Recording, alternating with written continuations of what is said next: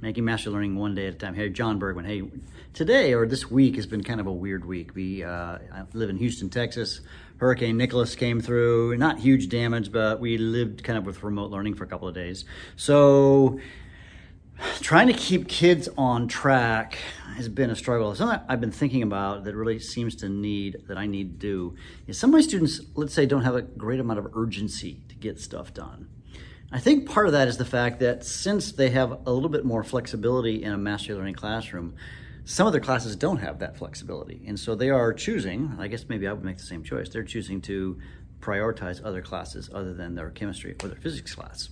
And I need to find a way to create some urgency. Now, I, I teach at a high performing high school, and you know grades matter to my students even though i teach the if you call the, the students on the lower end of our, our spectrum here at the school but i want to make sure that i create some urgency so i'm thinking of some new ways to create some urgency uh, in a mastery classroom when students, students are choosing to not get the stuff done uh, one thing i will do is i'm going to be sending some communications home to parents and fortunately in my, my community the parents are very responsive and that usually gets a lot of stuff done but I may have to create some sort of penalties. Grades matter to the kids, and I, I hate to penalize with grades.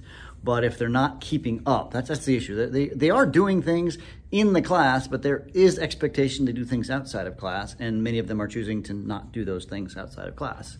They are learning well. It, it's going well when they're in the class, but to keep up with the pace that is expected here, that I expect of them actually, is they have to, to do some extra work. And and the students who struggle, of course, are the students who need extra help. These are the students where a chemistry or physics class is very difficult. So I'm thinking of some new ways to create some urgency uh, for my students. Number one, I'm going to actually kind of create some kind of a late penalty. I hate to do that, to say if they haven't done X by Y time, then there is, uh, I actually have some penalties, but what I need to do is create some more stringent penalties so that they kind of wake up.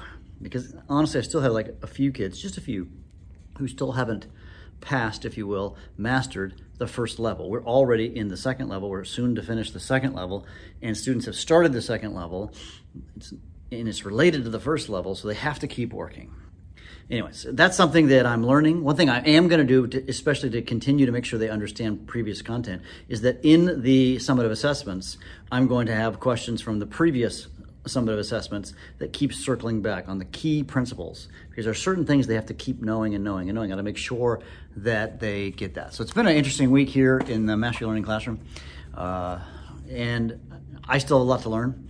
Uh, uh, yeah, it's been an interesting week, just to say the least. One other thing, an interesting story that just happened literally a few minutes ago. I'm standing here in my classroom, and in my classroom, I try to do in my chemistry classrooms a demonstration every day and uh, I've got one set up behind me for today's experiment. But the one that I did yesterday and the day before was kind of an interesting thought experiment. And three young ladies just walked into the room right before school, and they brought a friend. Two of them were my students, and one was not. And they said, "You want to see this really cool thing?" And then it's this bottle that you shake it, and then these beads float, and then they re, re it's it's like this discrepant event. It's like this doesn't make sense.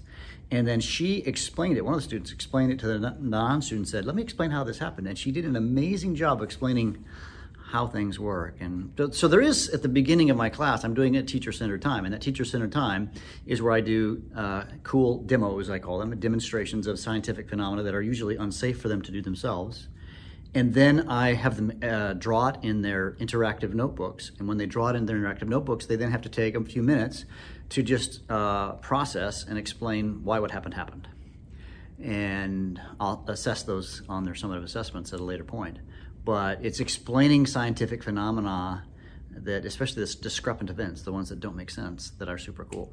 So, anyways, that's something that's really working. Uh, so there is. So if you think that it's always their own pace, the demonstrations happen op- at the appropriate time. Sometimes, frankly, I force them. I'll say, "Well, here's something that we're going to learn about later." but they see something interesting in sciencey. So, for example, right now we're studying sort of the math part of the science. And I want to make sure they understand the science part of the science too. And I want to make sure that there's a kind of a reward as we learn the math that we're going to apply to the science a little bit later. I want them to see the science and see, I want, honestly, I want them to see that the natural world is an amazing place. And as we study it, we just get a chance to, oh, just, it's all, it's awesome. It's wonderful. And to see that is, uh, I want to inspire that curiosity and that, that awe of our natural world. And hopefully that's happening, especially through these demonstrations. Anyways, lots of active learning ha- here happening in the Mastery Learning Classroom. I encourage you to uh, subscribe, uh, share. Uh, yeah, Jon Bergmann out.